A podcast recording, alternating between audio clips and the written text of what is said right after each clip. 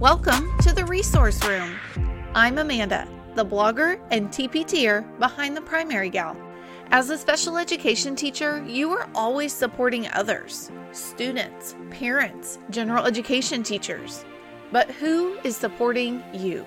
That's where this podcast comes in. It's my mission to give you the help and support that you need. I'll be sharing my tips, tricks, research based strategies, and professional development. I'm here to help you grow and learn as a resource room teacher. Are you ready? Let's dive in. Well, hello, hello, and welcome back to episode number eight of the Resource Room podcast, where we will be talking about tiny tasks. What is a tiny task, you might ask? Um, for me, a tiny task is anything that is just a couple of minutes. You can sit down at your desk, crank it out quickly. It's not going to take you very long.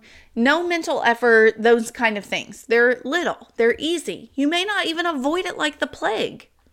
And sometimes, don't hate me for saying this, I'm just trying to keep it real. This applies to me too.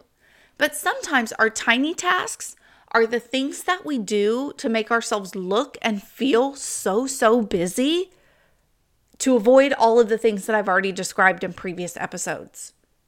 Now that you know what a tiny task is, let me tell you the perfect example of a tiny task that I did to avoid real work.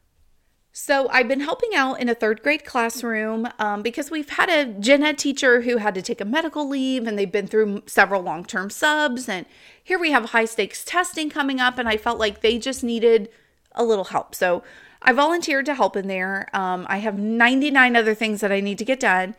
But on this particular day, when I'm avoiding real work, not doing what I have committed to myself I'm going to do, here's what I'm doing.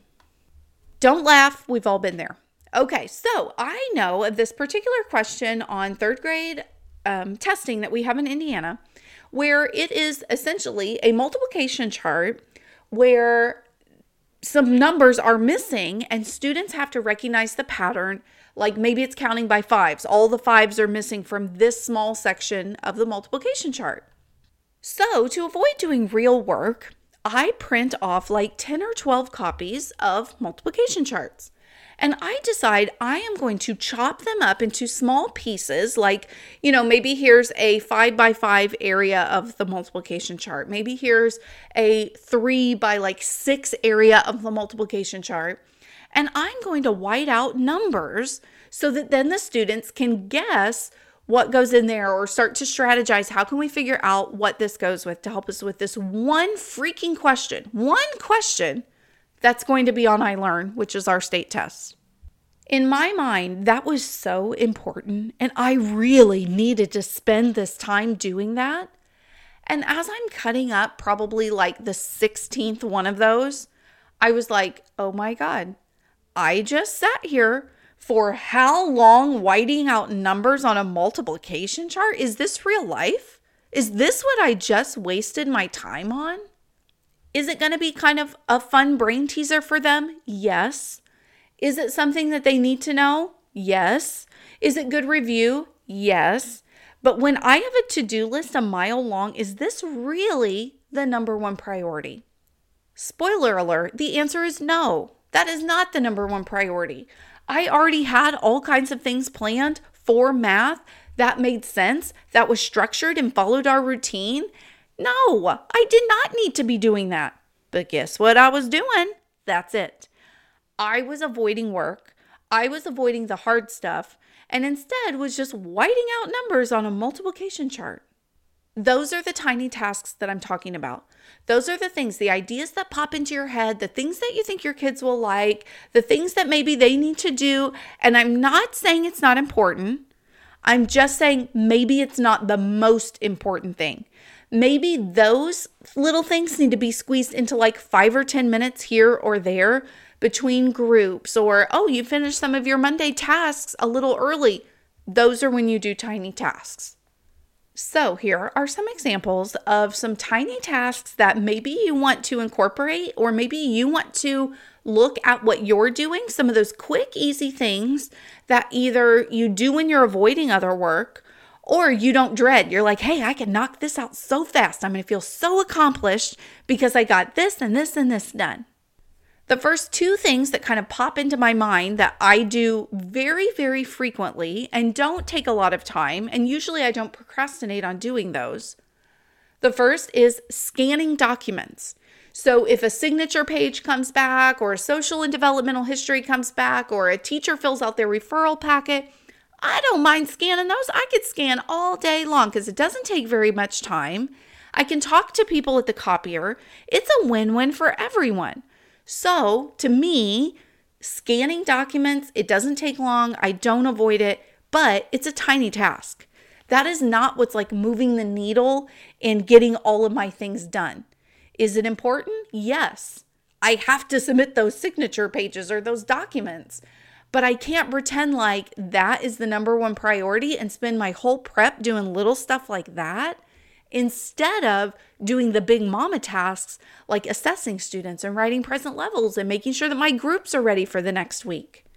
Those are the kind of little things to go along with that then maybe it's not scanning those documents that have came back maybe it's passing out documents that need to be sent home with students or maybe it's hey teacher can you please fill this out for this student and send home this red folder for the parent to fill out their portion Maybe it's sending home those meeting notices that you've generated. Maybe it's sending home those parent surveys that you were thinking, hey, I'm, you know, I've scheduled this conference.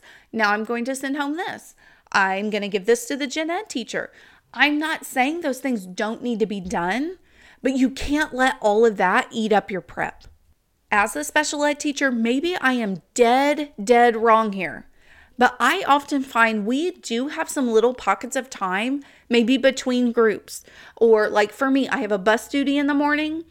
Sometimes I can do things on my way to bus duty. I have to be at school at eight o'clock. I have a few minutes until bus duty that's when I can gather up the things that I need to pass out or sit it out the night before so that I know on my way to bus duty, I need to leave like three minutes early so that I can drop this off in this room, this off in this room. I can scan this, I can do those are the times that you might have built in. I also have a little chunk of time where some of my students are coming back from special and using the restroom, so I can't pull them right at that exact time. So I bumped them back about five minutes on my schedule so that they're not missing a bathroom break or I'm not standing there waiting on them in the bathroom. And instead, I go pass out documents. I do some of these little tiny, what I would more call errands that you need to run. Some of those little things that need done, but maybe not like during your prep time. I would also consider, don't shoot me for this, don't be upset. My principal would probably be upset. I also consider email a tiny task. It is something that I cannot let dominate my entire prep period because I do have other things to do. I am not saying that the special ed secretary does not send me important emails that I need to read, but I cannot let it consume my entire prep time. I have to prioritize what is the most important. Yes, there are some signatures that she probably needs back but that can be a tiny task that I do in those little pockets of time, maybe between a group here or there, between a duty and a group that you have. Find time for those little things. For me, some of that is my lunchtime, like right at the end of my lunch. Oftentimes, I'll look at my phone and see, okay, what do we got going on here? Is there anything that's more pressing than what I have there? Like, I'm going to get in trouble for it.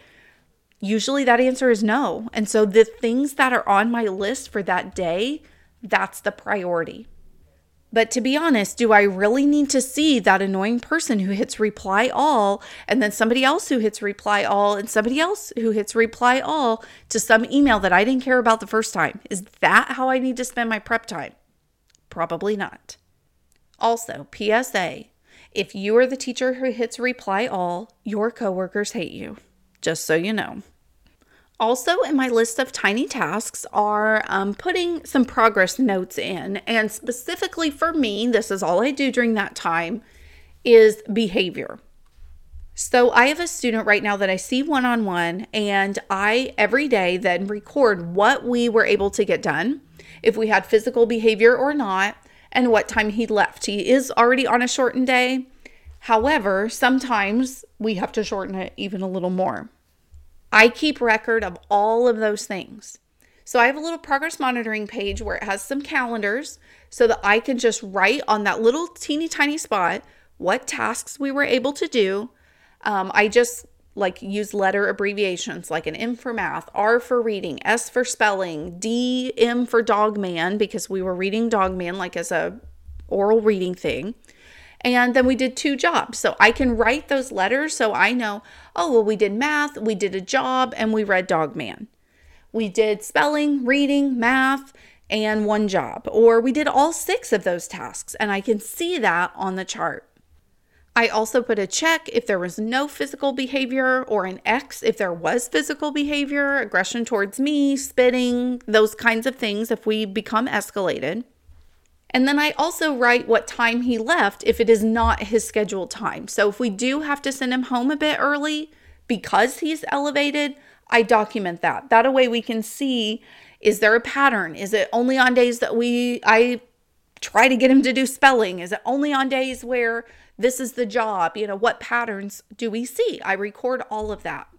So for me, that's a tiny task. That's something it does not take but maybe 1 minute at the most to write down, but I literally go from bus duty to getting him to having him for that time on to third grade, from third grade to pulling my first group. There's not any spare bits of time there. But I do have this one little sliver right between two of my groups where the grade level is coming back from special and they're transitioning. So I I have a little bit of time. I can jot down those notes then. That to me is a tiny task. It's not something that is going to take me a long period of time. I'm not going to have to think really hard about it. No, what did we do this morning? Write it down. Those are the things that we just kind of have to do in the moment or find that little block of time so that we can make sure all of our things are done without it eating large amounts of time of our prep or derailing us, then I can't sit and stare at that data and think and ponder about all that because I have a 40 minute prep. No, I have like two minutes, get it down, and move on to the next thing. So I encourage you to start thinking about what little things are you doing. To me, this might just be being mindful for the next week or so. What are you getting derailed on? What did you say? Hey, I'm going to do X, Y, and Z, but I didn't do X, Y, and Z because instead, this is what I was doing. And somehow I let it distract me what kinds of things get you maybe to the copy room and then you get to talking and now your whole prep is gone? That is a big one for me. Maybe not for everybody, but for me, if I go to the copy room and I have my whole prep time, I will jack my jaws the whole time. And then I get back to my room and I'm like, what? How do I only have five minutes left? Well, it's because you stood in there and talked for 20 minutes of it. Then you used the bathroom. Then you actually did what you came to the copy room to do. Stop wasting time. This is different for everybody, but I want you to really start looking at hey, I assigned these things to be done on Thursday. What got me off track? Be mindful, be watching for those things, and then figure out some other pockets of time. Or is it like me in the multiplication chart situation? I need to put that on the bottom of the list. And if later I have time or I want to take it home with me or I want to ask one of my daughters to do it in the morning while they're waiting for class, fine. But that is so not the best use of my 40 minutes. And with that, I'll leave it alone. Be mindful, be reflective, and next week, come back so that we can talk about making copies in advance. Remember, I love to do things in big batches. I want to talk a little bit about that so that you can better use your Monday through Friday prep time so that you're not spending it in the copy room jacking your jaws. So, I'll see you next week.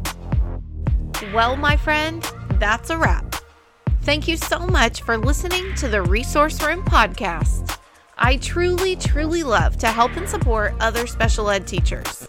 Because of that, I run a Facebook group just for us. Search the resource room and request to join. You can also check out my website, theprimarygal.com, for blog posts, pictures, and more information. Until next time, have a great week.